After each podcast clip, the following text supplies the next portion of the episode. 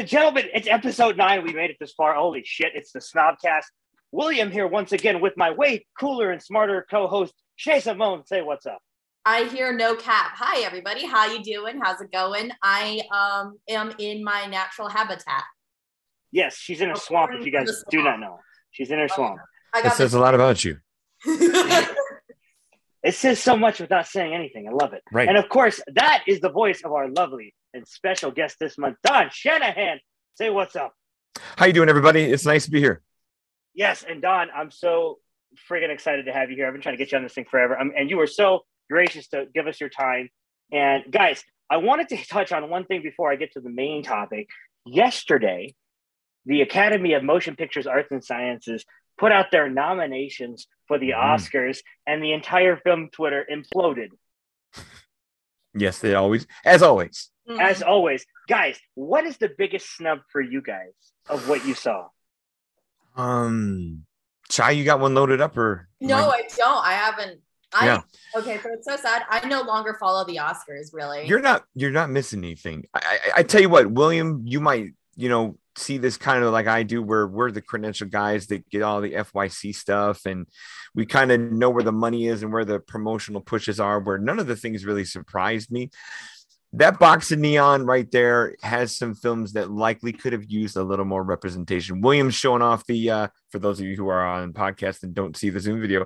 William is showing off every year. Neon does a fantastic uh, collected box Yes, of their do. entire their entire year's worth catalog of films, and they put them all up for FYC, which is really cool because you know they it kind of shows how much they support their work and say, hey, everything top to bottom we do is quality and deserves to get the attention of the Academy. And so when you get that box full of Pig and Spencer and a little bit of Flee, worst person in the world, Titane, you got you got some stuff in that box that probably deserves some Oscar nominations in some spots. The hard part is, like many things from Neon, it's they're small and they're underseen. A niche Yep. crowd like us sees that stuff, but a mainstream mom pop old white person voter from LA, Oscar so white, they don't give a shit about Titane and or or if they do, it's too obscure and not enough people are going to vote for it. So And the best the best part about that that whole statement, guys, is it came from our resident white guy, Don. correct. He knows. He understands what these I understand the white man. Now I sound like I'm talking about Native Americans. I understand the white man. Yeah. Exactly. He understands the caucasity. Yeah. No it's a. as a personal favorite of snubs like a, a mo- it's a movie i knew wouldn't get nominated whatsoever but a, just a personal favorite that i thought was worthy in a couple of places is a movie like nine days from edson oda. I thought um the creativity of that existential slight science fiction slight fantasy film uh winston duke has a very good at one point you know subdued finely tuned lead performance that swells into something very performance heavy and nicely done. You have Zazie Beetz doing one of the better supporting actress, not you know moments of the year for me and uh that's a brilliant little original screenplay where that's a little uh, that's a tiny little engine that could horse in the back of the pack movie that i would have loved to see the oscars give attention to i knew it had no shot and that's okay but i can't call that stuff a snub i I know am so glad the- you yeah I'm so glad you brought that movie to the forefront. Hey Shay. Shay, oh boy, you Oh. Saw gotta that have one. one. Didn't, didn't you did, didn't you see Nine Days, buddy? I definitely did. Didn't you see I- it at I- Sundance? I did. Yeah. I uh I think I saw the premiere of it and um it was actually it was uh the grand jury kind of thing where they had Mhm. the the jur- or the judges over at the screening and stuff. Ethan Hawke was there. Yeah. Who else? Uh shoot, I forget her name. Jason I know. Blum. there. Um, but yeah, I, I've had some really in- interesting conversations um, having to do with that movie in particular. I don't know if we want to get into it. Maybe I should just ask people to read my review, but I, I think I had a, a I had a much different take on it. Just to okay just to keep it. That is why I was so glad that he brought that one up. So Uh-oh. glad. Like ne- necessarily like a negative take. It just wasn't for me. I think. Um, Mm-hmm. It's- as far yeah. as like a, debut film or like a, a filmmaker's like first actual like directorial debut. I thought it was pretty impressive as like a first movie. yeah i mean it, it's it's there's a slightness in that movie that's that's hard to really accept like it's it's a slow burn with the old school tech and the the unfleshed ideas of are we in heaven are we in hell are we in purgatory are we in the are we in the pre area the pre-game area like soul from pixar like where where's that movie projecting and going? And i'm i'm okay that a movie like that doesn't over explain its devices so to speak but um yeah it's a smart beautiful debut and nice performances. Like to do it in an ensemble way and a small tight little thing i i enjoy that but yeah no oscar hope of that movie. There's one that did have an Oscar hope, and I'm kind of upset it didn't get a Best Picture nomination. That was hmm. my, and I'm going to spoil this, guys. My, when we did our top 10 of the year, I gave this film my number one spot. And that is the brilliant Tick Tick Boom. Yeah. Yeah. I, I as and with the that skin well they expand that field to 10 and this is the first year they've ever gone to the full 10 there's definitely four or five spots of a of a saloon door that you can swing and put many other things in there like King Richard is a nice thing for Will Smith, but it's not a best picture thing. Uh, being the Ricardos is a writer's movie because that's Aaron Sorkin. That doesn't deserve a best picture nomination. That Um, is the worst movie of the entire pack that was nominated. Which one? King Richard. Being the Ricardos. oh, being the Ricardos. I don't mind being the Ricardos, but I'm a mediocre. Sorkin guy. Yeah. Mediocre. I love Sorkin. I'm a West Wing guy. I love Sorkin. I love his writing. But the guy Is it best picture? Yeah. No, it's his worst directing job uh, of all. Of yeah. It's only three, but yeah, it's true for that part. Yeah. I mean, he's one for he's two for three. That's a good batting average. I gotta go Well, good batting average, that yeah. one. Yeah, over the Christmas break, I, I I was kind of it kind of just happened where I watched it, watched the first half like five times because my mother-in-law and I we really wanted to see it because we're both a fan of the original show. And it was so like loud and busy over Christmas that we ended up starting over the movie five times and it just got worse and worse the more I was watching it. And it got to Alright. the point where we didn't even want to finish it. Ooh. Yeah, I just I, I gotta agree with you there, Shane. And the biggest the biggest problem for me, and I'm going to spell this out for people right now as a Latino man. Javier Bardem is not Latino. Totally he is from goddamn Spain. Yeah. Spain is in Europe. and he is i said it in like like my podcast and where he he's uh 25 pounds of muscles and two octaves too low to be desi arnaz like He's he my just- height. I'm but he, five lo- foot he looks he looks nothing of the part and sounds nothing apart. I i'll tip my hat to javier doing his own singing his own dancing his own you know the performance aspects of that role but it's still it, no matter how much he does it i, I hear javier bardem down here you know and desi is way up here doing all trippy things and Desi's way up here. doing- way up here yeah They call me Cuban Pete. I'm the king of the rumba beat. let him go man right there And they say that my doctor said, "Chick, chick, give 'em, chick, chick, give 'em." Yeah. And then Javier's down here, like, you know, as you know, Anton Chigurh or Dick Dicky Boom, Dick Dicky Boom, you know, like, whoa. Exactly. Javier. Exactly. Yeah. Exactly. He's got that big bass voice. And, and and then the other thing is when you cast an actress who's five foot ten to play Lucy, you have to do that. Mhm, mhm, mhm. Yeah. You know? And I just I just don't understand it. That none of the none of those guys have a shot against Andrew Garfield anyway. No. So Not a shame. Um, Benedict Cumberbatch does. Like maybe that's, Denzel. Maybe Denzel.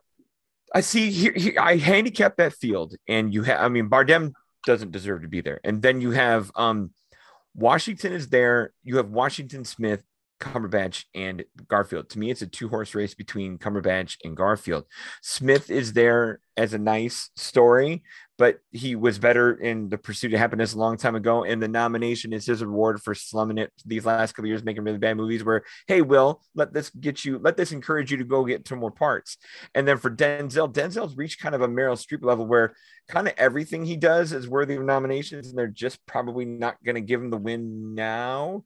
Some year will come where, hey, we haven't given him an Oscar in 20 plus years. He probably needs one more to be the man, even if it's a year where his his idol Sidney Poitier has passed away, and what a great thing it would be to. You know, the same night that Will won his lead Oscar for Training Day, Sidney Poitier got his Lifetime Achievement Oscar on a night that you have Sidney Poitier in the in memoriam section, wouldn't it be nice if Denzel matches that again with another win? But it won't be for this. It'll be Cumberbatch or Garfield. So Listen, they gave it to Anthony Hopkins last year, and I couldn't fucking believe my eyes. I, me too, me too. I, I, I, I don't mind. I mean, you're, it's it's Chadwick, the ghost of Chadwick Boseman losing to Anthony Hopkins on his best day. So I mean, it was a really good part for him, but it's just out of nowhere pick. I just so. didn't. I didn't. The father didn't grip me like I wanted it to, and that was my biggest problem. and I saw it in the got me a little bit, but yeah, and, uh, me too, the theater. So, um, but no, it's it's it, you have to look at the, those acting awards as a place where you you, you got to honor the performance itself, but at the same time, what's what's the bigger part of it? And in, in a way that that's that's just one more really good thing Anthony Hopkins has done versus a place to honor Boseman for the best thing he'll ever do, and that that's a missed opportunity even if the show overproduced it to think that moment was coming. Yeah, and I think one of the things for me really this year is that uh, Andrew Garfield should already have an Oscar for The Social Network. That's Mm. a, He lost to Christian Bale. He lost to Christian Bale, who wasn't in a supporting role. Who wasn't in a supporting role. True, but Garfield's a long way. I mean, that's Jesse Well, I movie. think I, I'm gonna put my my bets on Garfield because when you think about Mm-hmm. it, like he just cannot get away from Oscar nominations. Yeah. Like he sorely do it. Like what? The Mel Gibson movie. Um Yeah. I He saw that one. Silence. He didn't deserve that like one it. either. But yeah, I, I recently saw the eyes of Tammy Faye. he's and that was actually a quite interesting movie. Yeah. He's so quite- good at that. That might be the that might be the ingredient that puts him over the top is like you've seen those years where there's that one performance that they're nominated for, but maybe there's that second one that boosts the resume a little bit. Like in a way, you're yeah, you're voting for Tick Tick Boom. You're kind of also voting for the eyes of Tammy Faye, which is darn good from him. So, and, and then uh, sometimes this is that moment. The Oscars kind of is this the time to give it to him, or will they have they do that whole will they have more bites at the apple kind of thing where when they do that, sometimes they wait too long, like, or they wait a, a movie or two away from where they really should have won it. Like Leonardo DiCaprio was was way better in The Wolf of Wall Street than he was The Revenant, but that was the spot to finally give it to Leo. Do we have to do that to either Andrew Garfield or Benedict Cumberbatch? Both are young enough that they're going to get more shots, but is this the is that yeah? And then so now you're between a veteran and an ingenue because Andrew Garfield's young enough to kind of still be you know, kind of where Emma Stone won a few years ago, or you know, other Alicia Vikander won a couple years ago, where they're still in that young half where most of his career is ahead of him rather than behind him. Whereas Cumberbatch is kind of right in that middle age where is this Well- the time to get him, or is this the turn to give to Andrew? So I would I would also put in the other mixed ingredient, Don, and that is if you take Benedict Cumberbatch out of Power of the Dog, it's still a great movie. The cast is still giving some of their best performances, right? no, it isn't. no, Uh, either way, they're still giving great him, yeah. performances, right? It's true. But if you take out Andrew Garfield out of Tick Tick Boom, it's a completely different movie. His energy and True. everything, that's that's not even a movie. Yeah. No, I think I think. Andrew, I think Andrew's performance, just from performance to performance, and I know you're measuring musical slash dramedy versus horror drama. Andrew just does more. Period. You know, and that that that should outweigh a few things. But Cumberbatch will Cumberbatch will be back again, and I, Andrew Garfield will be back again. Whoever loses will not be worse for wear. No, they will not. And that, that's what's awesome about these sort of discussions. at some point. What are you thinking, Chai? They're they're probably just gonna be brought back anyway. Yeah. Yeah. I go Yeah. through the nomination. Go. Yeah, that's true. I, I completely agree with you. Now, guys, we talked about some snubs here, but Mhm. it's time for the pièce de résistance, the main event of this evening. Shay came up with a great idea. Shay, what was your idea? Tell them what it is so that we can get into it. Oh. Okay, so that's actually uh so I saw this movie and it's gonna be one of my choices, but how I came up with this idea, how I suggested it to Will was um I saw this movie and I ended up really, really liking it. I'm trying to show it to other people. I'm trying to figure out, you know, what I always do. I, I do a little reading on every single movie that I watch. Um, so this movie in particular, I found out has actually been incredibly critically panned. And I was like, but what? This is a great movie. I need a platform to voice, you know, why I think it's great because, you know, and reasons, evidence, construction, all that stuff. So I was just like, what if we look at movies that have been critically panned that we think deserve to be looked at differently, that we think are actual good movies? All right. So, Yeah. that being said, and because I'm a gentleman, Shay, you're going to go first because you're the lady here. Yes, please. Ooh, oof, a gentleman. Anyway, a uh, gentleman we- we- wearing we all know Grinch that's not pajamas. Exactly. Yeah. so as I always do, I like went through my entire IMDb list. Uh, it's really hard not to go overboard. Will was cho- like choose two, and I was like, I have seven. So it was really hard to narrow it down between all of my I want to hear those honorable mentions at the end. Yes. Okay. um, yeah, it's fun. And I, I tried choosing films that were more accessible to people, maybe, maybe stuff that people have more likely heard of. Um, but there are also movies that I have mentioned in podcasts before, so I'm not even gonna go there. Um, but for my first choice, the movie that actually motivated the topic for me was In the Tall Grass on Netflix. Uh, one of the newer Stephen King adaptations that he he wrote with his son and it's so cute and it's so great and it brings it rings true to Stephen King B horror but at the same time it brings so much so much um new creative fantastic fun imagery that I just really enjoyed and Will is shaking his head he's rubbing his temple and he has a headache do you need an aspirin Will Hit him up. Uh, after watching that movie, absolutely I did. I saw it at Fantastic Fest and I wanted to walk out. oh man. That's a damn shame Don, have you seen it Mm-mm. No, I have not. I mean, it's, No. I know Patrick Wilson's there. I, you know, a couple years back, just I'm not much Yeah. of a. I admit I'm a big pussy. I'm not much of a whore guy, so it, it- yeah, it wouldn't be something that would cross my Mhm. path. But I want to hear the case that makes this something I got to go seek out and find. I will defend this movie um, up my butt. I've actually seen it three times now.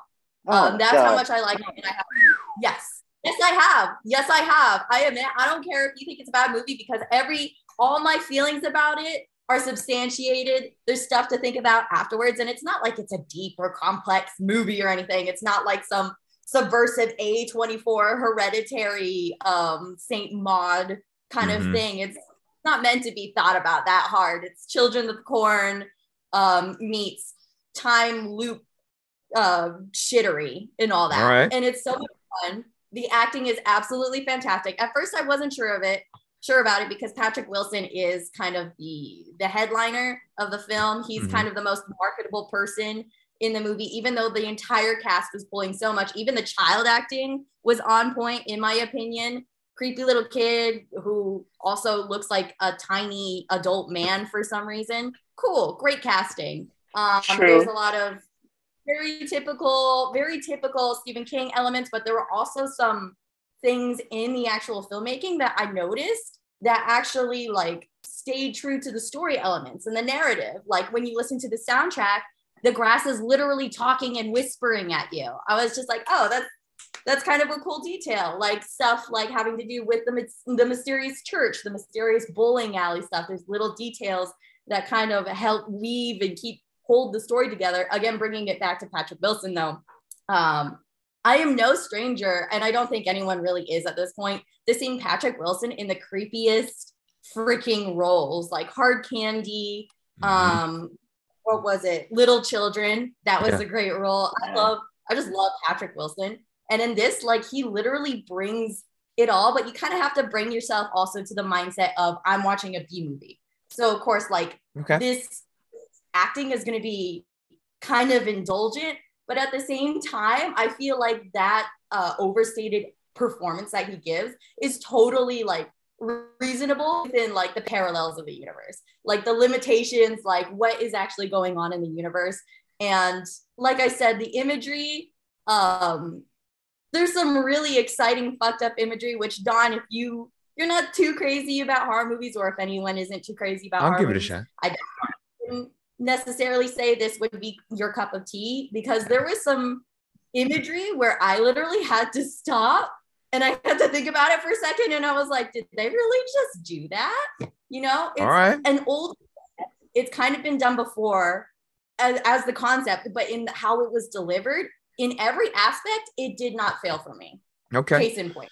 So Mhm. so we're here with movies as William set up to be under 40% on Rotten Tomatoes. And this one I'll I'll hit you up. This one's 36 and the critics consensus says a potentially intriguing premise is rapidly lost in the weeds during In the Tall Grass, which struggles to stretch its slim source material to feature length. Do you think they stretched it? Do you think they stretched it, Shay, or no? Um, because I went in cold. I went in trying to find something to multitask to on Netflix.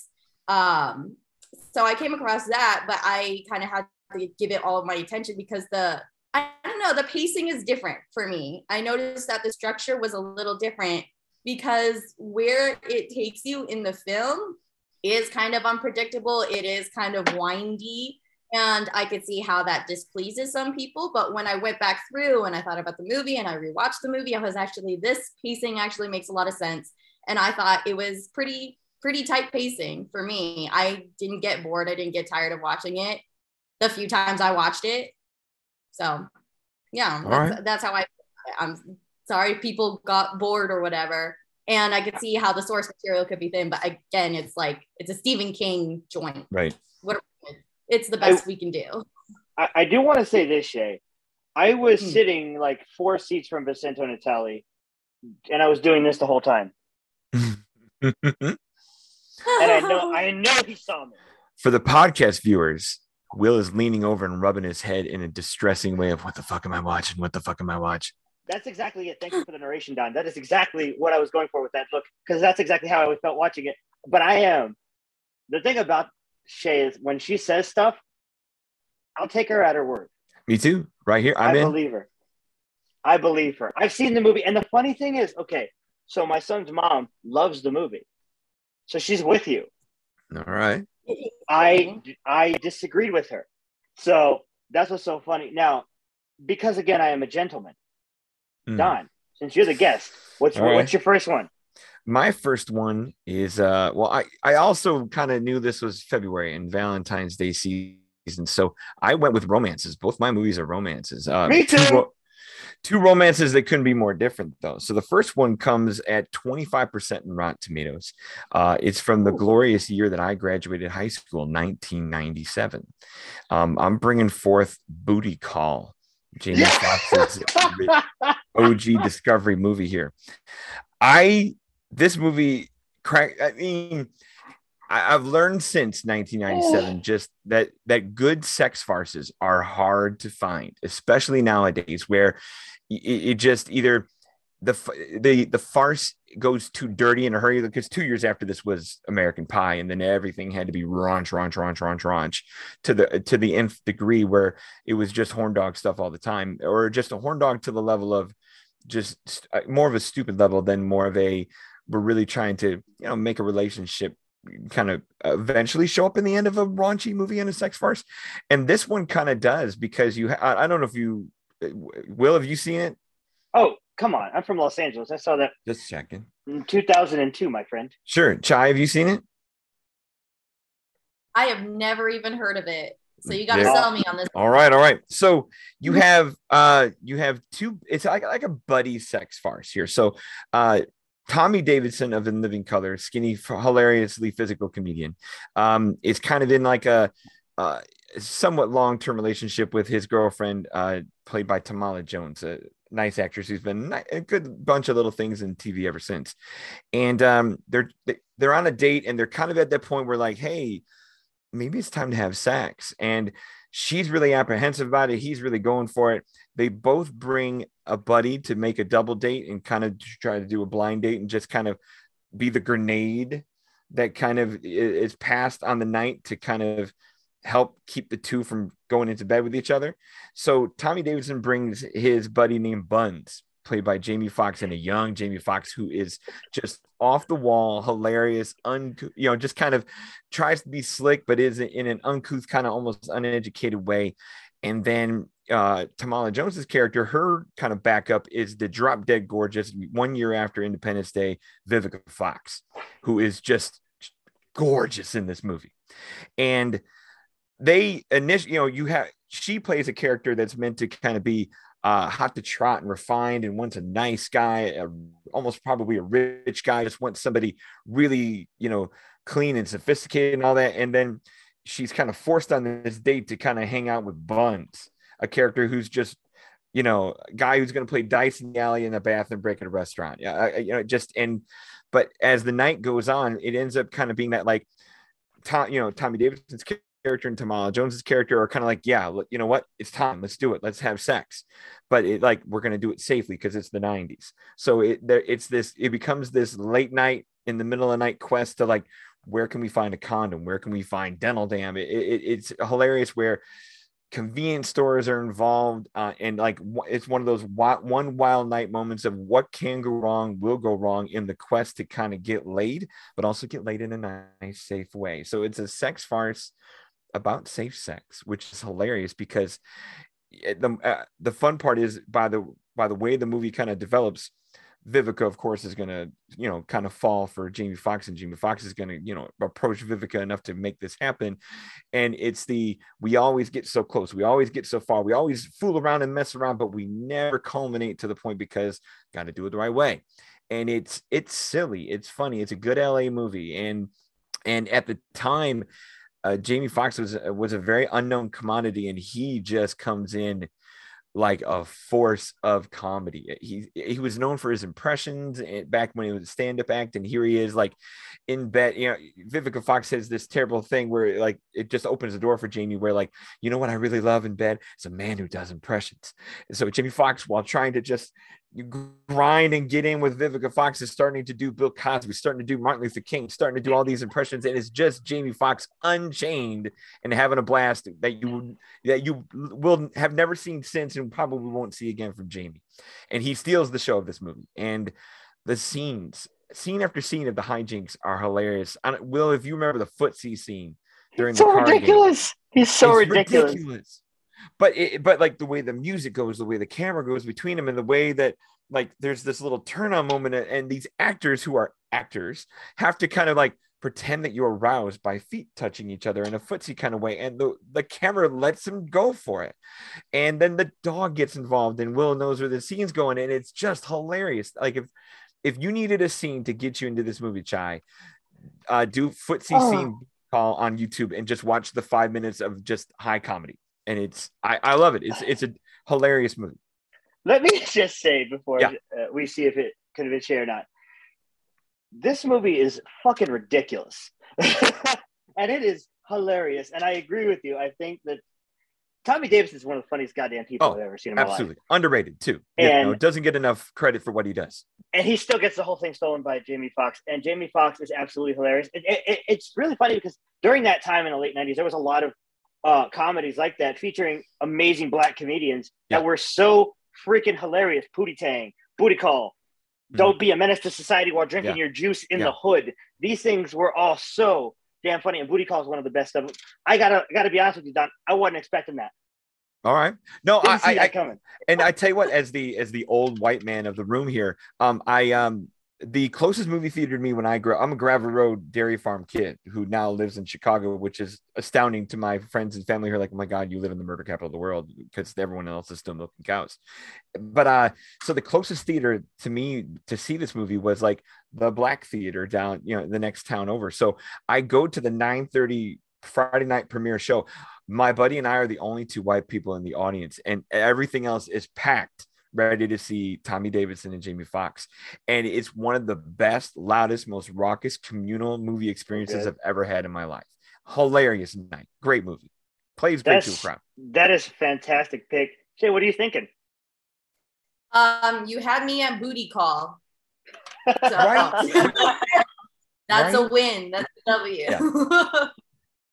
Sounds fun. Um, down to watch silly, stupid comedies, you know. Um, mostly because of Landon, my my partner. He's he's really indoctrinated indoctrinated me into the whole like '90s comedy. Yeah. Um, he's a big Adam Sandler fan. Um, I'm a big.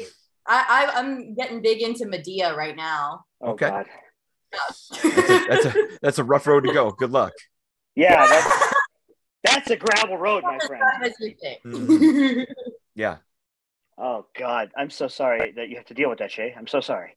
But yeah, 1997's Booty Call, celebrating its 25th anniversary. I write for a website called 25YL. I guarantee before the year is over, I will write a nice 25 year retrospective piece on Booty Call of all things. I love that. I love that. And what I also love is that I, I chose a more contemporary film for mine. First, my okay. first more one. contemporary than 1997. Not hard to do. Not hard to do. No, my first film is Chris Evans's directorial debut. Before we go, which features a 36 on Rotten Tomatoes, uh, the 27 on Rotten Tomatoes. Uh, basically, it, Shay, have you seen this movie? I've not even heard of it. I didn't even know Chris Evans directed a movie. Exactly. Don, have yeah. you seen it? I have. As a, as a side note, on my little tiny website, every movie has a lesson. You know, before getting published and going to other things. This is the most read review on my in my website's history. For some, like this, I saw like the search results of like where the sources of that that post come from and the data on my website. Like some Chris Evans fan blog has, and like and some like you know Reddit or Reddit room has like passed my review around for a long time. Like I like like, like thir- I don't know thousands of views for of all the movies on my site. This is the most read review I have. Crazy. That happened to us. That happened to us with Keanu Reeves in the first John Wick movie because we saw it two months in advance. Uh, Yeah, some yeah. Keanu Reeves blog just passed around, but it's not the most read review. You'd never fucking guess the most read review in our website's history. People You would wouldn't guess never the Evans one. So yeah, No, but what this movie is, Jay, because I'm going to set the scene for you. Chris Evans plays a busker in Grand Mhm. Central Station. Alice Eve plays a businesswoman just trying to get from Boston to New York. She misses her her train from Boston to New York. This busker, played by Chris Evans, helps her, but she's trying to get back to New York before her husband does. Mm-hmm. Now Mhm. we have a night full of shenanigans between these two very handsome people uh, doing very romantic things. Uh, the, the best scene in the movie is the wedding scene.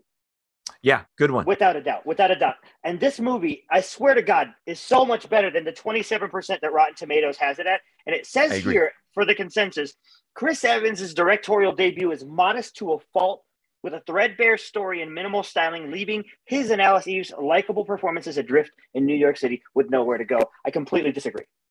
Yeah, I'm with you there. You know, um, I know a lot of people gave it the knock of being like Linklater light, you know, and it is modest, but you know what? There's a place for modest, and and Chris can play that to a T, so it, it works. Listen, Chris Evans is so good at the modest romantic lead. He did another one with Jenny Slate a few years ago that was also quite good. I can't remember the title right now, where he has a daughter. gifted, Gifted. gifted, yeah, Great movie. good movie. Another another slight performance, modest performance from Chris Evans. When the guy has to rein it in, he is very good still. And here he reins it in. He he plays almost like you guys have seen um once, right? Yeah. He plays that Glen Hansard type role, but with a much more leading man feel because he's so damn Very much so. handsome. Oh, I know. Now- I know uh, this is a hard sell because Shay, I don't know if you're going to like this movie or not, but I love it. Don loves it. We love this movie. Yeah, I'll help you on this one. I mean, if you do like, and it, it it's it's an easy 95 minutes where Mhm. um you know it, if you if you like I, I know it's a knock but at the same time it's a compliment to me is if you like a Rich, richard linklater before series kind of film where walk and talk find out about each other sl- you know slow play the the attraction uh, will they or won't they vibe Some music. Yeah and the music is very good too. So um yeah if if you if you like that vibe of like well can a couple figure it out? Should a couple figure it out? And where will the night take them and because to me not a stitch of that movie is predictable. Maybe the pace is predictable but at the Mhm. same time you have the the open-endedness of new york and where these two very attractive characters can go and they don't go to places you think they would. It's not a a, a, a hopscotch of tourist things like oh let's go ice skate in rockefeller center. Oh let's go get a famous sandwich or something like that. It- it's all under i don't want to say underbelly of new york because it's not that seedy or anything but it's all this um you know underneath things of just the affluenceness that she can reach or the stuff that he knows and it works all right there's a there's there's a there's an underlying normality to all the situations they get themselves into. totally Everything is just normal people shit. And it's Mhm. these two awesome freaking characters falling in love and you're falling in love with them. And it's just I love that ride. That's and and Shay, you know me, girl. I'm a romantic guy at heart. I love romantic comedies. They are my specialty. So when I saw this movie, I could not help but fall in love with it. And I hope you will too, Shay. What do you think? Um, I think I'm sold at least on watching it. I don't know whether or not I like it because as far as romance romance movies go, I'm usually pretty pretty on and off, but I can I can appreciate a good like stripped down romance where as far as what I get from what you guys are describing, mm-hmm. something more genuine. Yeah. And we always we always have that genuine that genuine romantic tension yeah and all that. Even from smaller movies that I thought I would end up hating, I've had that experience where it's just like, oh, I actually don't mind watching these two people kind of have that romantic tension, but at the same time, they're just like interacting with each other, but it feels Mhm. so real. So I like- that's the case with this movie, then I'm I'm sure I'll enjoy it. Yeah, I like what William said, where there's some normalcy of you you you have to ask yourself what would you do in that situation? Eh, male both at the male end or the female end like if you're a male would you step out and ask somebody for uh, you know to be a good samaritan and ask for a little bit or you know provide a little bit of help? Um, as a woman would you accept that from just some busker in new york? And how cautious would you be with it? How far would you take the guy around? And like could how much could you keep that magnet how much magnetism would be there and how much generosity would be there? And it plays really well Listen, if the busker, if I'm a woman and the busker looks like Chris Evans, whatever you want, baby boy. I know. And, I and- or if a lost woman looks like Alice Eve, hey girl, what you need, you know? What do you need, girl? Whatever you need, girl, I will supply. You need drugs, you need alcohol, Right. what you need, girl. Alice Eve's a handsome woman. She really Mhm. is. Chai, are we back to you in pick number two? Woo! Let's see what you got. I What got? suppose so. Uh, I gotta make this one a good one, and uh, this was on accident. But like you, Don, my choices also have a theme for them. Uh, so the last film that I chose was a Stephen King movie. The next film that I'm choosing is also a Stephen King movie, and I did not do that on purpose at all. But uh, I thought I should bring this up because apparently now it's relevant again, and I chose uh, Drew Barrymore's masterpiece of uh, a performance, Firestarter. Okay. Okay. Okay. yeah. Yes. I I don't know why. I don't know what it. I, I was actually talking uh, with Landon about it today, and it, it feels something out of like a childhood dream where your family has these superpowers, and then this little girl she has these superpowers. Drew Barrymore is Drew Barrymore as a kid. Like that's that's pretty much all you have to expect from her performance.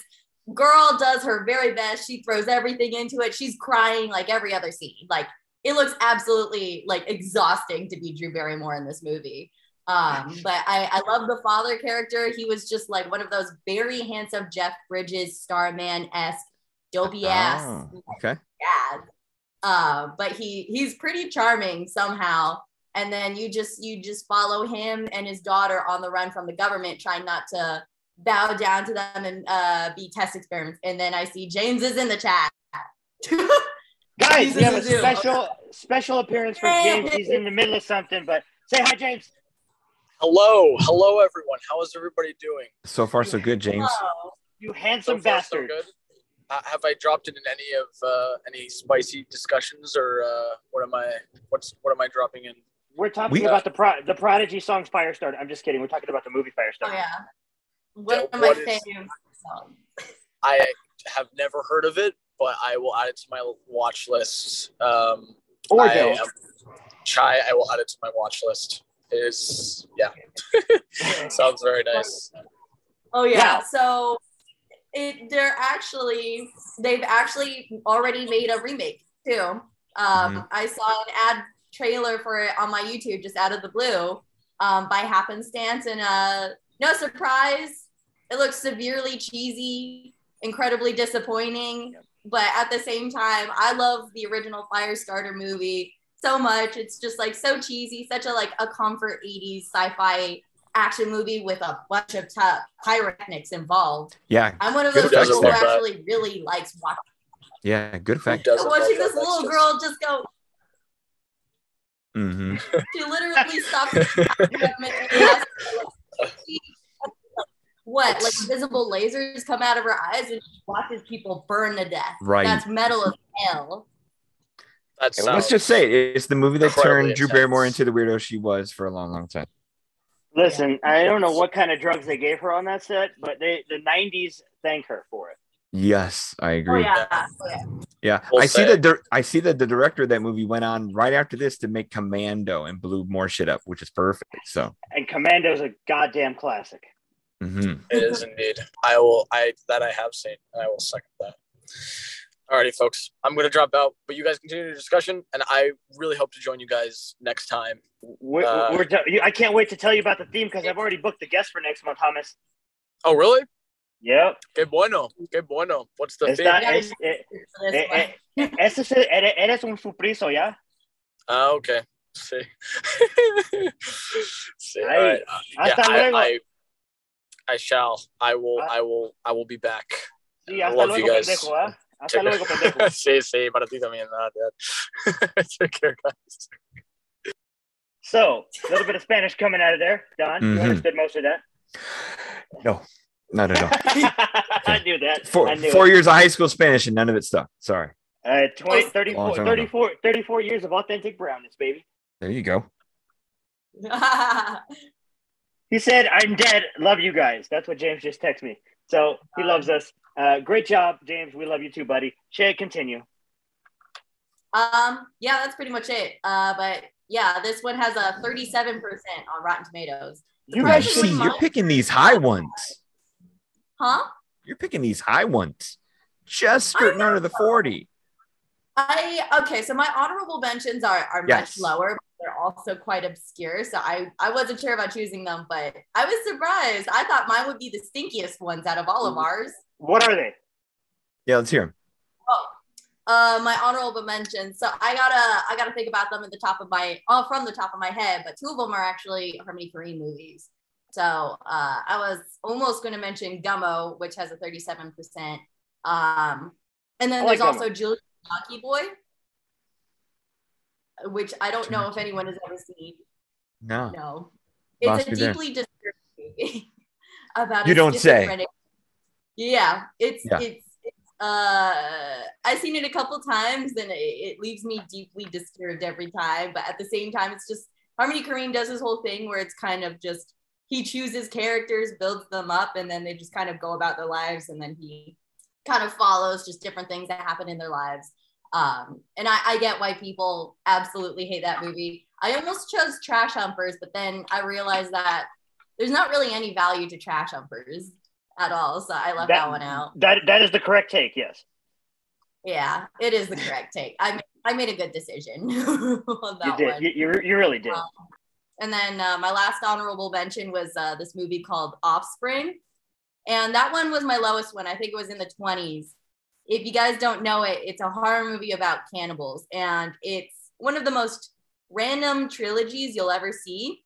But I think it's actually a fantastic movie about like real cannibals, but also like kind of on the level of movies like Teeth, talking about and um, criticizing American culture. You you maybe you've heard of The Woman too. That one was a sequel, and Okay. the uh, the lead actress Pollyanna, she's absolutely amazing as uh, as the portraying this terrifying cannibal woman who will like kill and eat absolutely everyone, and it's amazing. And yeah, those are my pickaroos. I All right. don't know what that last one is, but I kind of want to see it. There you go. You should you should see it because uh, Pollyanna, the lady who played the cannibal, the main cannibal lady, uh, she actually directed the third movie in the the trilogy as well. And I I watched it and I thought it was fine. All It was right. all right. It was it was all right. The, the other ones are traster pieces, but these are fine. Right. These are fine. John, what you got? Uh, pick number two. Let me double check where I'm at because I was going to get its Rotten Tomato score. All right. Um, I had one honorable mention that wasn't romantic, but it actually had the same 16% score that my pick is going to do. So I'll I'll drop my honorable mention at the same time Chai is. Um, I was going to do Masters of the Universe, the uh, He-Man movie of the Oh. 80s. It's awful. It's a terrible movie. Oh. But I was, but I, but I'm that kid of the '80s. Like He-Man was mainline, you know, kid Saturday morning cartoon crack for me, the action figures and all. Where I, they could, no, even if the He-Man movie was bad, and it was, I, I was all for it. I was like, couldn't wait to see it. I was, you know, Dolph Lundgren was a big hunk of meat, and it was fine. And Frank Langella's chewing scenery all day as Skeletor. Movie's terrible. I can't defend it, but that was an honorable mention down there in the teens. So. No, my real pick, uh, staying in the romance category, um, and it was from uh, again. I, I gotta go back to high school. Uh, so this is uh, let me see here, double check. Yeah, uh, 1996, the year before Booty Call. I'm going with um, a teen crush of mine, Sarah Michelle Gellar. Give me Simply Irresistible.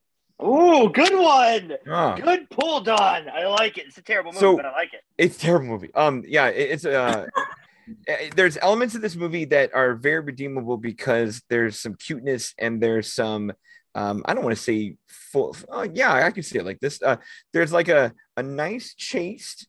PG charming romance that's in there that if you were to shoot it 60 years before and put it in black and white and remove some of the BS 90 stuff, it would play like a really good, good screwball comedy uh, of of you know very creative and romantic proportions. And uh, so, Chai, have you heard of this one?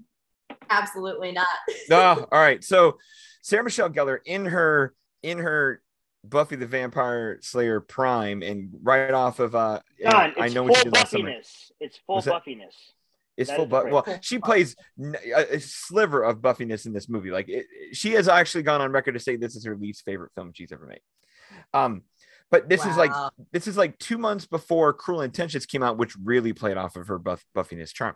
So uh she plays a struggling uh restaurant owner and chef like in Queens or Manhattan.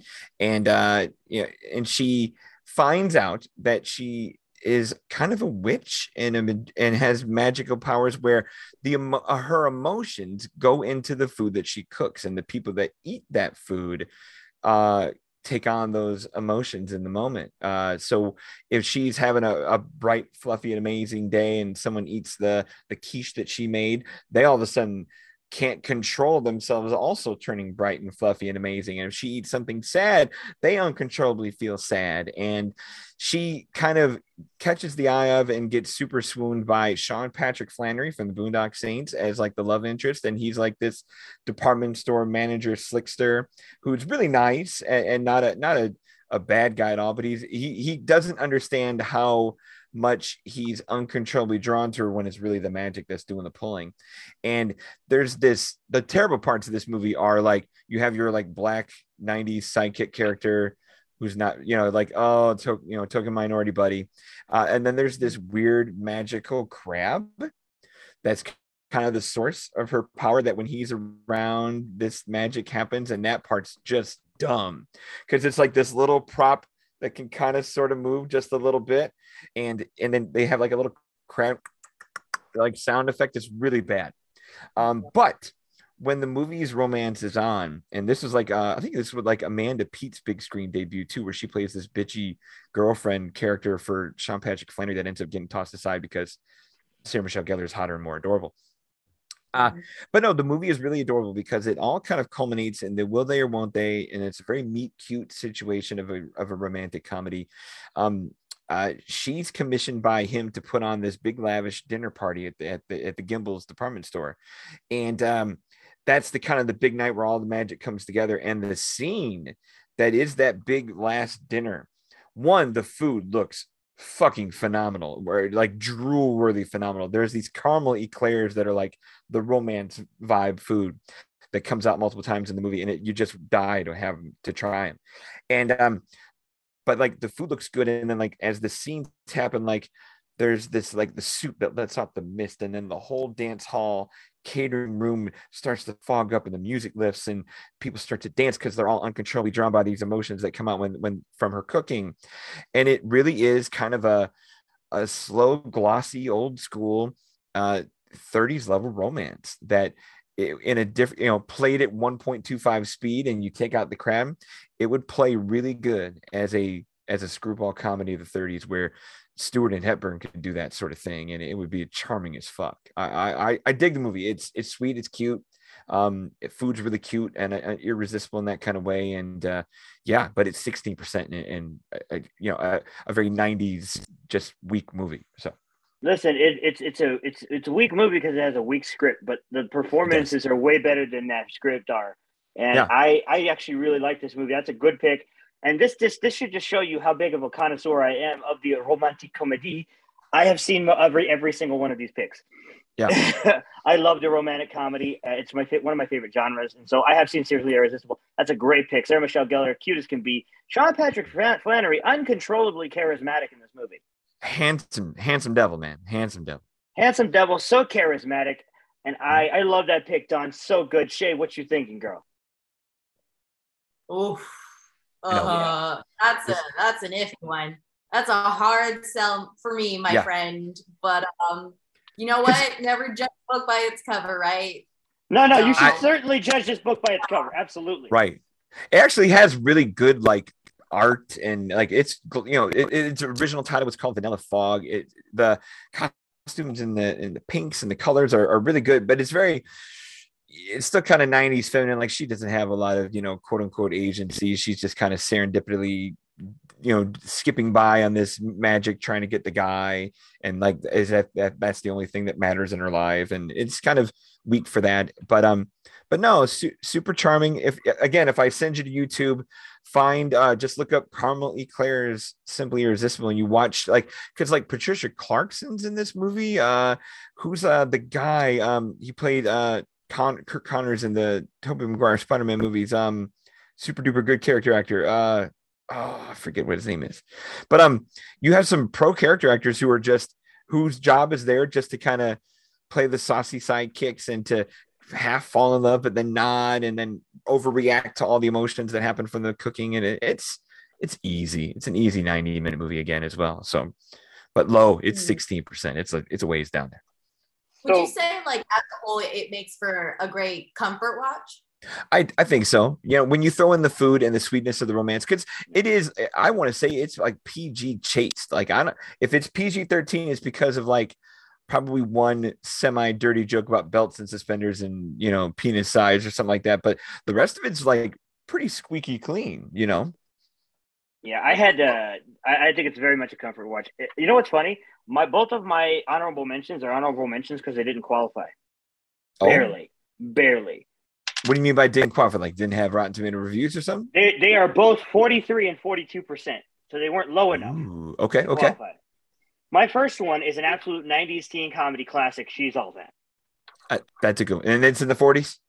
42. Okay. Darn good movie. And Darn good movie. Going back to your earlier point about the sex comedies of the 90s, I picked one that was actually came, that actually came out in 1999 and is a personal favorite of mine. 43% on Rotten Tomatoes. Get over it. Yeah, that's a good pick. Nice call there. Yeah, yeah, yeah.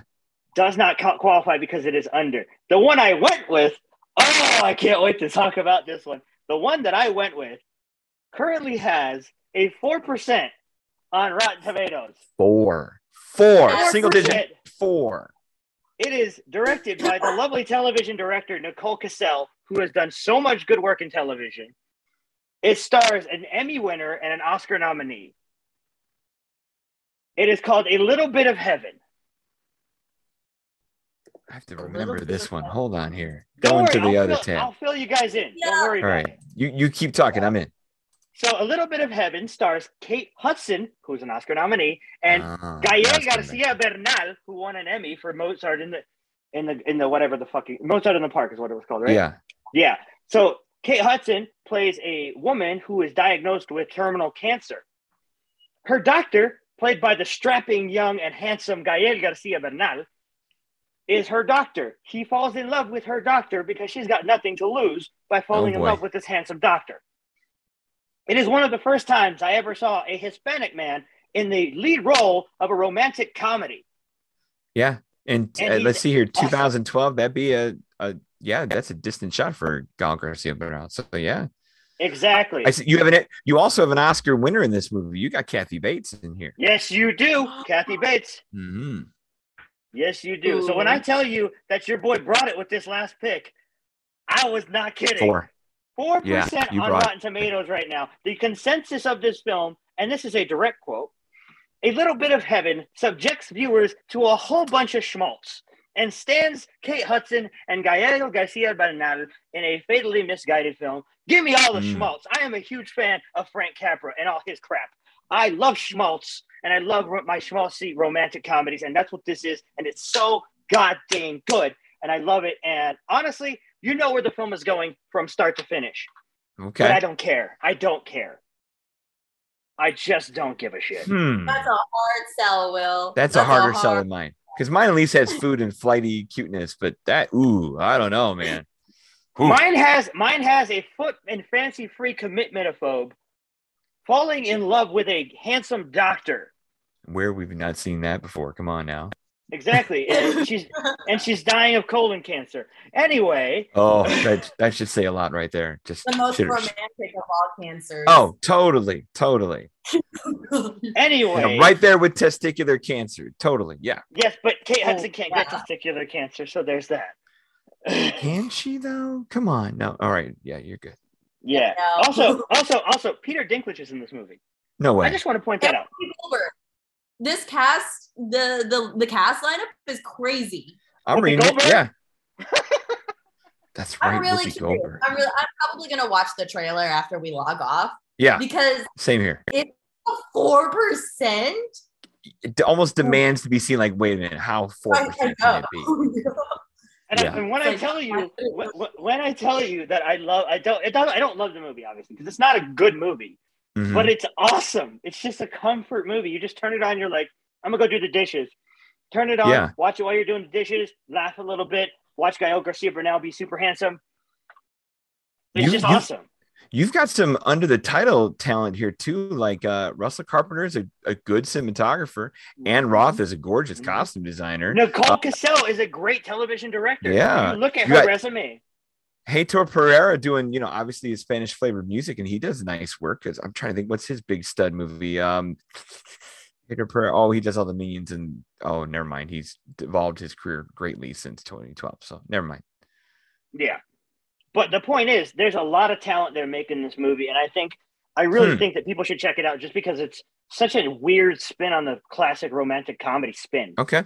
And I, I now I would never make this a fresh movie. It definitely deserves to be a Rotten Tomatoes movie, Okay, a Rotten good. movie. But it doesn't deserve 4%. Maybe 40, but not 4.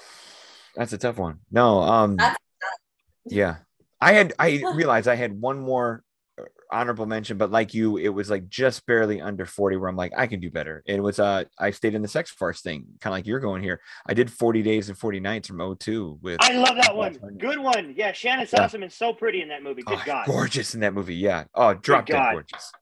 But 39%, I'm like, I can do lower and better than that. So Good God, she I'm just in love. I am in love with her in Wrist Cutters. If you've never seen Wrist Cutters: A Love Story, it's one of my favorite movies. I need to watch that one. You should. Tom, Tom Waits is in it. I love you go. Tom Waits. I knew you would Oh. love that. Yep. Yep. Tom Waits and Patrick Fugit are, Patrick are, both, are both in it. And Will Arnett plays Jesus, basically. See the movie. It's voice. it's fucking awesome. Shea Whigham plays a grumpy uh, dead gypsy. It's fucking amazing. I, I love that movie so much. Uh, it- basically, I'm going to give you the synopsis, even though sh- I shouldn't. Basically, in Wrist Cutters, Patrick Fugit tries to kill himself after his girlfriend dumps him, and he goes to the land of in between where people can't smile and everybody's an asshole. Hmm. So when you kill yourself, fun. California, When you you- got it. No. yeah, when you kill yourself, you don't go to regular he- regular hell or heaven. You go to an in between world. So everybody in this world is dead, and they are all mm. killed themselves. Huh. That's all I'm going to give you because the movie's fucking amazing. It's on Amazon Prime, so you guys can check it out right now. Wrist Cutter's a love story. It's so good. Also, a little bit of heaven. Check it out because it sucks balls and it's awesome. I've got to look Oh up my if my movies are even available. Let me kind of peruse for the audience, people who are like, can you can you find those movies? So, Simply irresistible. You guys keep talking. I'll keep searching. You can definitely find In the Tall Grass on Netflix, right, Jay? Oh yeah, It- I think it was a Netflix original actually. So for I me, I- simply go ahead.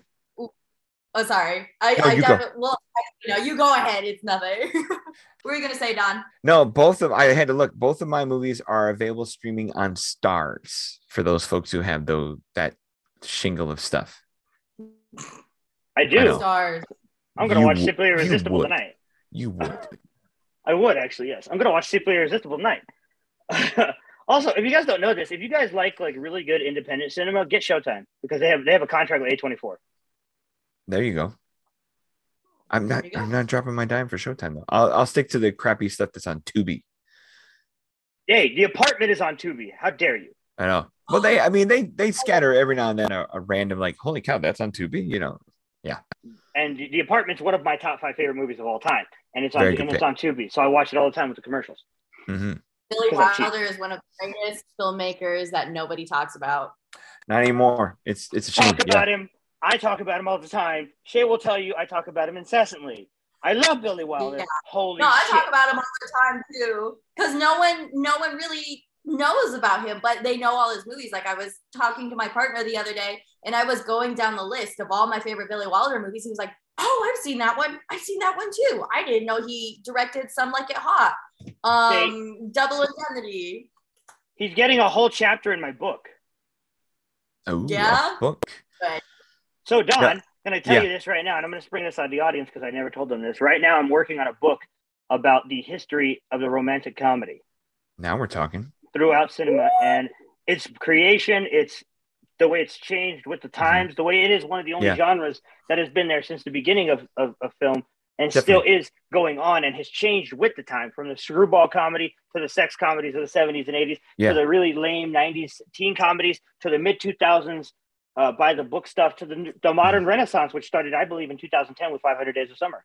Yeah, yeah. I just watched two this week of fair to middling results, but they're they're they're trying. They're still out there. You know, it's hard because I feel like those are the kind of movies that have could be big screen communal experience appeals. Like we're talking about movies that we watched in the big screen in our time, but like they're also the kind of budgeted movies that probably, especially in the blockbuster time, and we're in the COVID where. I, I think it's gonna be hard for a romantic comedy to make it to a big screen when people will just turn them on on Netflix the way they do Christmas movies on Lifetime. So it's hard, it's tough. I, I love romantic comedies so much. I made Shay go see one with me at Sundance 2020. I made her go see Dinner in America because it was my favorite movie of that. And it's a romantic oh. comedy, is it not, Shay? Oh, that was a different breed of rom com though. That one was a different breed, and it oh, what an amazing movie! That's But the thing. just- I'm- It's It just that's what that's how that genre works, though, Shay. It Yeah. doesn't. It's not one that thing. director It's so still many. owes me five bucks. I He won that say- bet. He does still. Fun. You know what? I'm gonna text him later, and I'm gonna tell him you stole that he stole your money. You have his number? Yeah. Yeah. Oh my god. So the director, cute story. Uh, we got to meet up with the director. We interviewed him, and he looks at me and he says, five bucks, you're gonna cry uh, at the end of the movie. And I'm like, I'll take you up on that, bud. Um, yeah, and the I didn't fuck I will, crying. right? Bring it, right? Fuck I will. I'm gonna hold all my tears back on purpose. Get, who cash me outside. Like he did not cash me out. Right. He's I, way I bigger won than those you. five dollars fair and square, Adam. He did. Adam Rehmeier, if you're listening to this, you owe her five dollars. Also, unless it's Black Bear, she did not cry at any of the films at Sundance. I didn't cry. I don't know if I cried at Black Bear. You I did. You I, told um, me. You told me. Oh, okay. I, I was really phased out for that one. No one, it's so dumb. I feel like I, I just have such specific experiences with movies sometimes. Sometimes way- because everyone was like so cold on that movie, but I was like, this is the greatest movie of the year. I want to. I want to. I want to give a shout out to Shay because Black Bear just hit streaming. It's on Hulu and Paramount Plus. Both of those streaming services allow you to watch the trailer before. it. I would say don't watch the trailer, but also maybe do because Shay's quote is in the trailer. Mhm. It's funny because I think I I said specifically in my review to go in cold, but in this case, I do I do allow you viewers to look at the trailer. It's very important. Very important. Very information. important. Yeah, Very Black Bear, important. Black Bear, not a bad movie. Not a bad movie. I feel like it ran out of juice on the third try of its cyclical thing, but nah, stunning little premise that goes in different places. But Ironically, I like the third. lost me segment by the end. Third segment goes for more more things than the other ones, but it still felt like when where they started to where they landed. I'm like, ah, I don't know if that's a big leap, but they had that like third segment movie- is the, the big party. Yeah, I like a movie with a sack on it, Don, and that movie has a sack on that it. counts as a sack. Definitely, Yeah, definitely. that that movie has a We pair of nuts on it. Yeah. There, there's non-conformity in a movie like that, and I can tip my hat to that for sure. I like Oh, anarchy. yeah. Mm. And- Yeah. but but, but I- I- again, when I- could watch a movie and have no idea what's about to go on, and Mhm. it starts out where you're just like, "What the hell am I watching? Why am I still watching this?" You know, Yeah, yeah. starting out Oh. movie. Not try not to give too much away. The first half is basically you're watching a, a really uncomfortable, really poorly portrayed conversation uh but it, like this weird dinner party thing going Yeah. on and then it spirals from there and then it just like like it, uh, it makes a total 180 so i yeah it, it's i don't know it's it's movies like that like suicide club where i i end up like being caught up in the first half and thinking all these negative things writing down like oh i hate this movie and then afterwards it gets me I, and then i get the message and i'm just like Mhm. whoa So there's that that like satisfaction that adrenaline it got me that movie got me and that movie did definitely get me real good And see, cool. while we're discussing movies I interviewed people for, another movie that caught me last year was Mark and Mary and some other people. I don't know that one. Oh, it's a romantic comedy about this couple. They're a young couple. Uh, they're basically Ben Rosenfeld and I forget the the young lady's name. I interviewed her. She's brilliant. Uh, they are married and they want to have a polyamorous marriage. They want to open up their marriage, but they realize that there are pitfalls to that.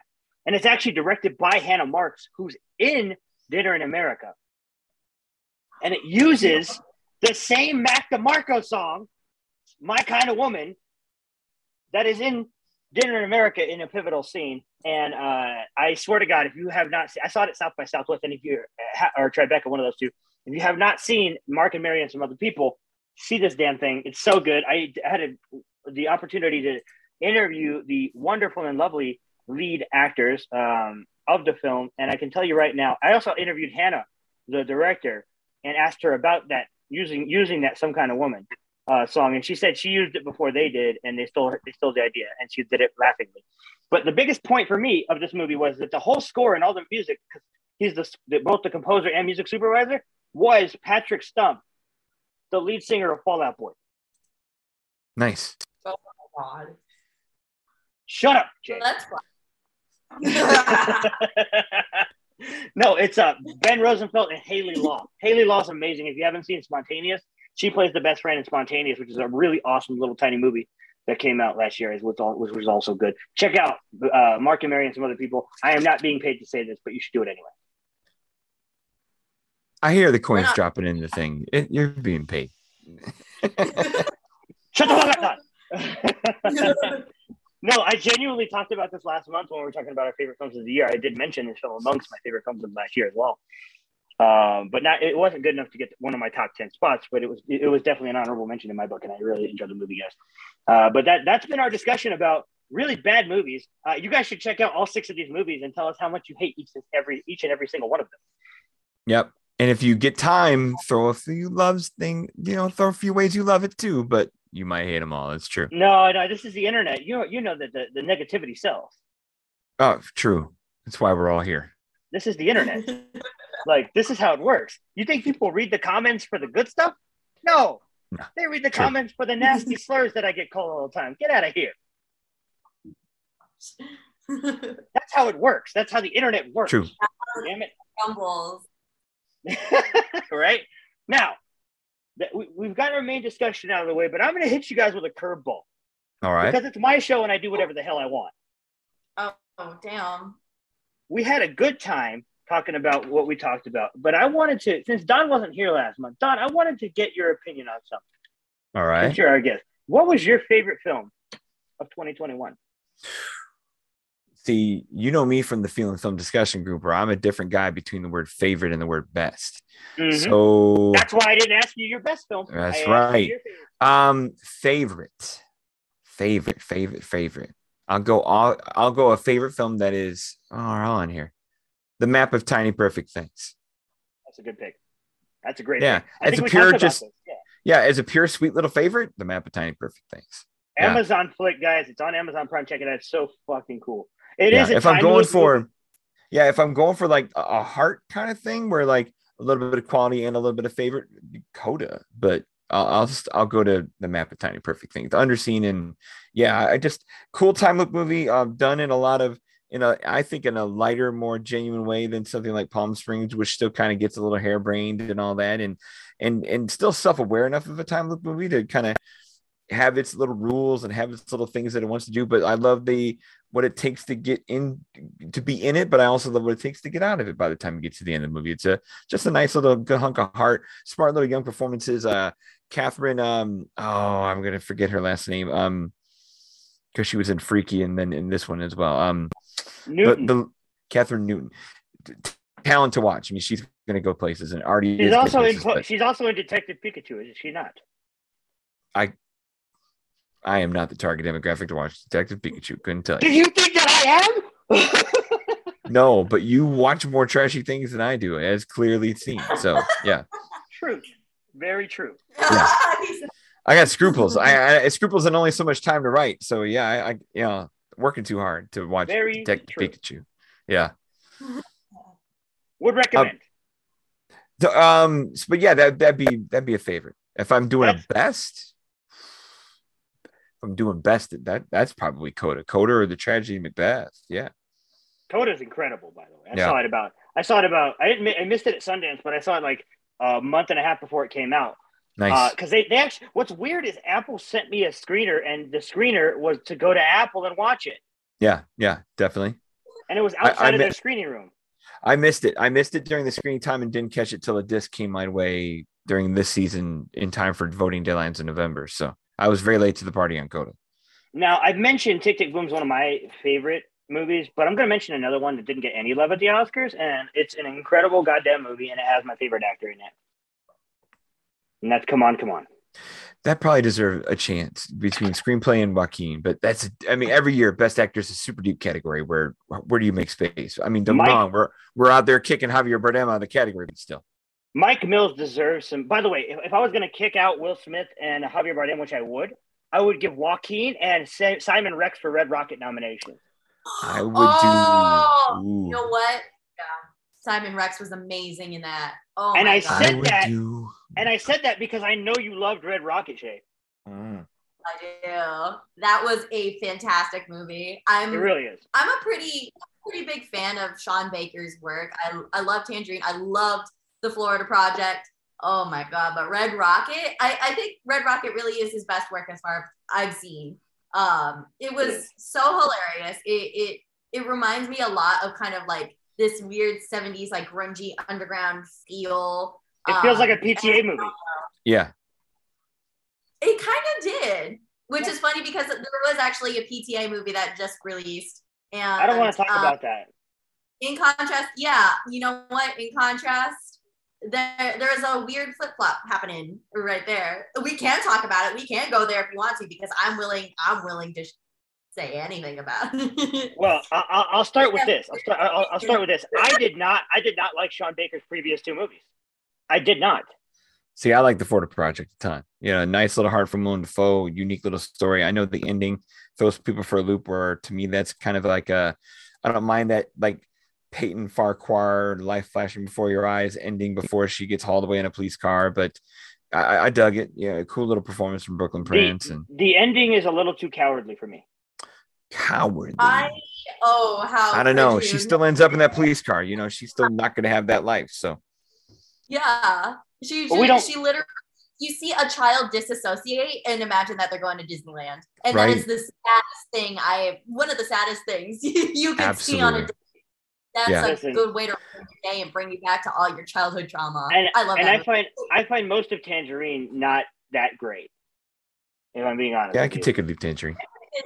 yeah, Tangerine is like entertaining to me um in the way that's like a movie like a Harmony Korine movie would be, like the Beach Bum.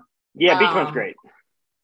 Yeah, I would I would compare it a lot to like a really, really stripped down version of like the beach, like it's in the Beach Bummiverse. And Um, I, and I, I, I- just really, really enjoyed watching the characters. They were fun. They were like it, it was kind of Zola, um, oh, Yeah. which Zola, is a movie. Not Zola's such a movie. That movie flew under the radar, and I'm so disappointed about that because the wow, it, it- that was such a fun movie. Zola slaps. It I love slapped the so hell out of hard. I love the hell out of that movie. You and I saw that together, did we not? I think we did. Yeah, we saw it together at Sundance 2020. It was fucking great. Uh, but I think we were like one of the very few people who actually wanted to have a good time at the movies. There were so many crabby people. Yeah, I meet them too, where the critics that overly take it serious and forget to have a good time and let the escapism come to them. I'll tell you this: I, me and me and Shay had a great time watching that movie. And I think we talked to Matt Neglia afterwards, didn't we? Good dude. uh, yeah. Oh yeah, Matt Neglia gets around. Yeah, don't let his wife know that. But yes, you're right. The man is a whore for that man is a whore for a free screening. That's right. Oh yeah. Aren't we all? Yes, yes, I am. By the way, uh, Mhm. studios, uh, if you want to give me a free screeners, I will take all of them. Thank you very much. Are you, the the pile of screeners on my coffee table right now because I'm in five voting groups is insane. They're in my desk. Mine can't fit on a desk. It's it's huge. Huge. I have a big ass desk, so yeah, they fit in here. yeah. I have a big ass desk. And but let me just say, I know Sean Baker follows me on Letterboxd, and he's a very nice man, and uh, he listens to us from time to time. So Sean Baker, I apologize that I've, n- I don't like a lot of your movies, but let me when I tell you. Wait, whoa, whoa. Sean Baker listens to us? Like he what wait, does he read our reviews or he's read. Yeah, he follows us on Letterboxd, so he sees our reviews, dude. And you just so- lost him. Yep. Poof. No, we didn't. Yeah, how dare you? How dare you? Yep. No. Thanks a lot, Baker. Will. So here, here's what I'm gonna say. Here's what I'm gonna say. Sean Baker, I want to say this about Red Rocket. This is the best work you've ever done. I don't know what manic craziness thought you should pick Simon Rex for this role, but he was legitimately perfect. What an angel. What a perfect fit. You He's- pulled him out of 90s obscurity. Yeah. Scary movie. but he did so good. Oh my god. This is just like he was so charismatic and starting off in the movie, I don't want to like give too much away, but starting off the movie, honestly, like he he maintains like in spite of like the things that his character does or go through, he maintains this really um weird charisma. Like you just he's a car accident of a man and you just cannot turn away. But he's so hilarious and he's so much fun to watch. And I'm just like, oh my god, I wish this is like I want to see so much more of like this person and this character, and he really gets you excited to watch the movie as a whole. Um, what's her name? Suzanne Somers. That's the that's an actress's name too, right? Yeah. Summers. The three yeah, she she Pretty Lady? plays. No, actually, I knew that was wrong. Let me look up her name. But she she played um the girl, the donut girl. Suzanna Son.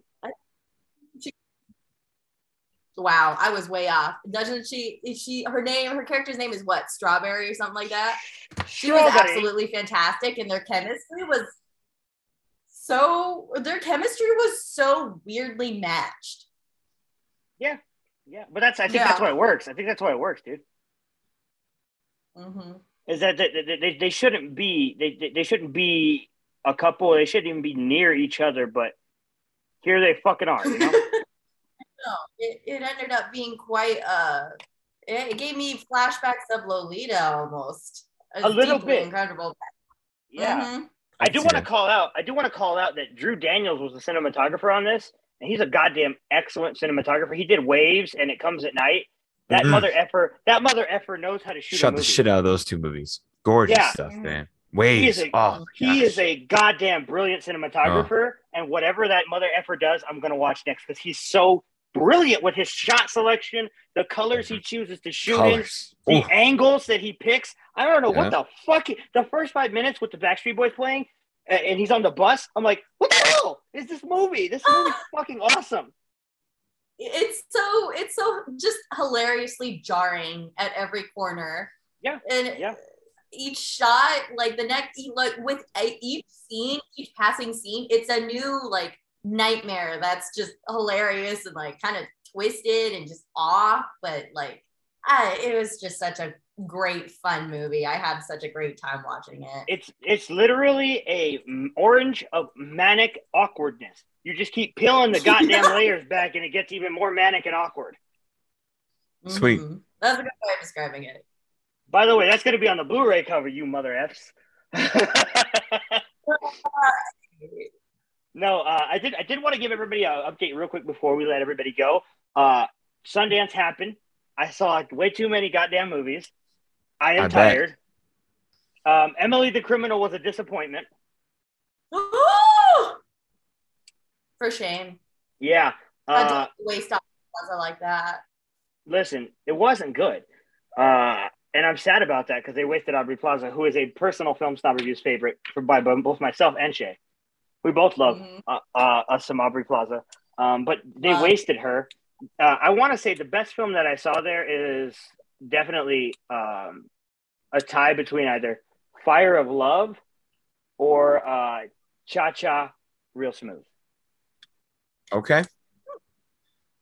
And if you haven't seen Cha Cha Real Smooth and you Wow. Apple picked it up, Who has other than people at Sundance? We all got to wait months to see these movies. So I think it- it comes I'm, out. I I'm- think I'm glad you're ahead. I think it's coming out in May uh, on Apple TV. So May. That's so long from now, man. Come on. not really. I mean, Yeah. People waited a whole year to watch the shitty end of the Avengers. This is a good point. I rest my case. Mm. Now, Don. Yeah. Our guest, our lovely guest, who he and I are the exact opposites when it comes to follicle. Totally uh, agree. Yeah, those those here. luscious long locks and my shaved brilliance over here. Not too shiny. I'm doing all right. Shine control. Yeah, baby. You, you gotta, you gotta get get that thing buffed out there, Don. No, no, thank you. I, I No. can't blind children when I go to work tomorrow. No. Listen, if the worst thing you're doing is blinding children. You're doing a good job. True. Instead of, stra- instead of strangling them. True. Also true. Yes, because uh, you guys don't know he is an educator. I You am know, of- school of teacher ti- in COVID. Tiny, yeah. ti- tiny, small people, and thus he has way more patience for anything than than I do. Tomorrow will be the test of it. I got kindergarten tomorrow. It's gonna be tough, man. Whew. Yeah. Please, please don't kill them. Uh, and he's currently rocking Grinch uh, pajamas for the people who can't see these brilliant and unbelievably sexy pajamas he's wearing. It's It's almost a- like a neck- top and bottom, by the way. It's it's all of it, all the way down, man. Oh, Oh it's a God. onesie. Oh, it's a onesie. Oh, it's, It's a onesie. Two piece, two Rick. piece, but it looks like a onesie. It looks like a onesie. Ladies, you're missing out. He's a married man anyway. I know. Yeah. Yep, sorry. It's all. Yeah. The Grinch gets it upstairs. Yeah. Yeah, there you go. See that? His heart, his heart is already two sizes too small, but it is filled with love for all of you stupid bastards listening to us. I love you all. Don, where can they find you if they want to reach out and tell you how how amazing the dulcet tones sounded today? Oh, you bet. No, um, my initial website is everymoviehasalesson.com. Um, I'm a the lead film critic over at 25YL, where I get my work published, and I'm able to kind of fly a larger flag than being a DIY blogger. Uh, that's kind of thrust me into um, Critics Choice Association, Hollywood Critics Association, all these little places where it's been cool to you know have the press credential flag. Uh, find me on Letterboxd and uh, and Twitter at Casablanca Don. Uh, hint hint to what my all time favorite movie is right there. Um, Facebook, you can look up Every Movie Has a Lesson or anything of that sort. But uh, yeah, Twitter, Letterboxd, Facebook. Um, you use the term Every Movie Has a Lesson, you'll find me. Listen, we want to thank Don Oh. because One more drop. I, I am the co-host of the Cinephile Hissy Fit podcast, where we got to get you two to come on. Since hey, that's what podcasters do. You come on ours, we you come on our, you you come on there. So yeah, we got to get you two in to join uh, Will Johnson and I, connected to 25YL, uh, arguing about a movie that we either love or hate. And I feel like with the crowd here, we- we'll get some lovers and some haters to do it with the two of us. So set your calendars in the spring. We'll get you guys on. I accept Amazing. already. That is a that is a open accept an open uh, acceptance of, of that invitation. I want to say thank you, Don, for coming by because of all the gin joints in all the world, you walked into mine. So thank sure you for did. coming so No, much. Thank you for the your cut. invitation. Thank you for the invitation. Uh, real cool to discover uh, more of your work and follow what you guys do. Uh, I envy your film festival stamina. You guys are, man, tip of the spear getting out there and seeing all the good things. Listen, uh, we just do what we do. We're going to be at South by Southwest this year. Uh, both Show myself us. and Shay are going to be there. Shay, how excited are you for that? I'm testing again. Hey guys. yeah. And Shay, where can they find you if they want to reach out and talk about your manic energy, my girl? Oh yeah. So hi guys. You can find my reviews as always at filmsnobreviews.com. I got some new ones up finally after all this time. I know I've had a lot of breaks, but that is for good reason because I'm a working uh, comic book artist now. And you can find all my work on Instagram at limina underscore 1999 and uh, take it from there. Please follow me. Uh, I need the attention. Thank Yes, she does. She's manifesting more attention because she needs it. Uh, Oh, yeah. I want to say she also has a Facebook, but don't follow her there. No, don't follow me on Facebook. You will see will things you don't. You, you, you'll see things you don't want to see, like you know her face. no, I, I literally don't even post to there anymore. Yeah, she doesn't. It's fine. And of course, your handsome and lovely hero of the day, William, right here. You can follow me everywhere at Film Snob Reviews. That's Twitter, Instagram, Facebook, Twitch, because sometimes I like to play video games. Everywhere. And also on Twitter at Will Eguizabal. That's Will with the two L's. Eguizabal, E G U I Z A B A L. That's my last name, and good luck spelling it. You guys can follow me on there and make sure that you fucking do because I love talking shit to everyone. It is my favorite thing in the world. Shay, am I wrong? No, no cap. No caps, no caps at all. Just like the cap I just took off the signature cap, which I have here with me. How could you? How could I? What an asshole. Uh, you guys should definitely follow all of us and make sure you you, you follow Don because he's the guy's smart, way smarter than me. I mean, he's a school teacher. Debatable, super debatable. It really is not. I am just a fucking maniac on the internet. Trust me. but I have opinions, and like everyone else, and I am very good at stating Thanks, those Don. opinions. yes, Shay said thanks, Don. You're very welcome. No, thanks for having me, both of you. And make sure you- Don just followed on Instagram. Yes. I did. I did. I got to see more of your, you know, working face. So between the two. Oh, awesome! Thank you. I'm Yeah, not yeah, I'll- usually I'm not usually dressed this formally. I, you know, I, I was gonna look here and wait for the swimsuit calendar edition of whatever's coming here. So I'm, I'm ready. You know, let's do it. Oh yeah, No. it's coming. The internet is not ready for that. They are just not. That's too bad. Yeah. It's it's coming internet anyway. get- You don't get to tell her what to do, guys. That's just how it is. Guys, thank you so much for another amazing episode of the Snobcast. We'll see you on episode 10. Our guest is going to be Deanne from the Jello Club podcast. You can kind of guess what we're going to be talking about. Woo, baby. I can't wait for that one. Thank you guys so much.